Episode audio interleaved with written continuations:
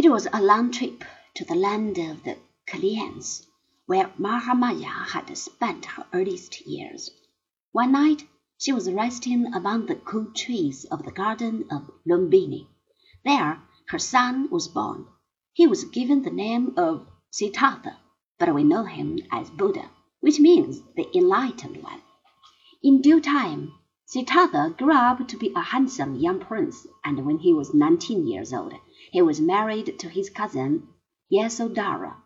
During the next ten years, he lived far away from all pain and all suffering, behind the protecting walls of the royal palace, awaiting the day when he should succeed his father as king of the Sakyas. But it happened that when he was thirty years old, he drove outside of the palace gates and saw a man who was old and worn out with labor and whose weak limbs could hardly carry the burden of life. Siddhartha pointed him out to his coachman, Channa, but Channa answered that there were lots of poor people in this world, and that one more or less did not matter. The young prince was very sad, but he did not say anything and went back to live with his wife and his father and his mother and tried to be happy. A little while later, he left the palace a second time.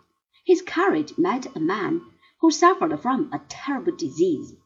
Siddhartha asked Channa what had been the cause of this man's suffering, but the coachman answered that there were many sick people in this world, and that such things could not be helped, and did not matter very much. The young prince was very sad when he heard this, but again he returned to his people.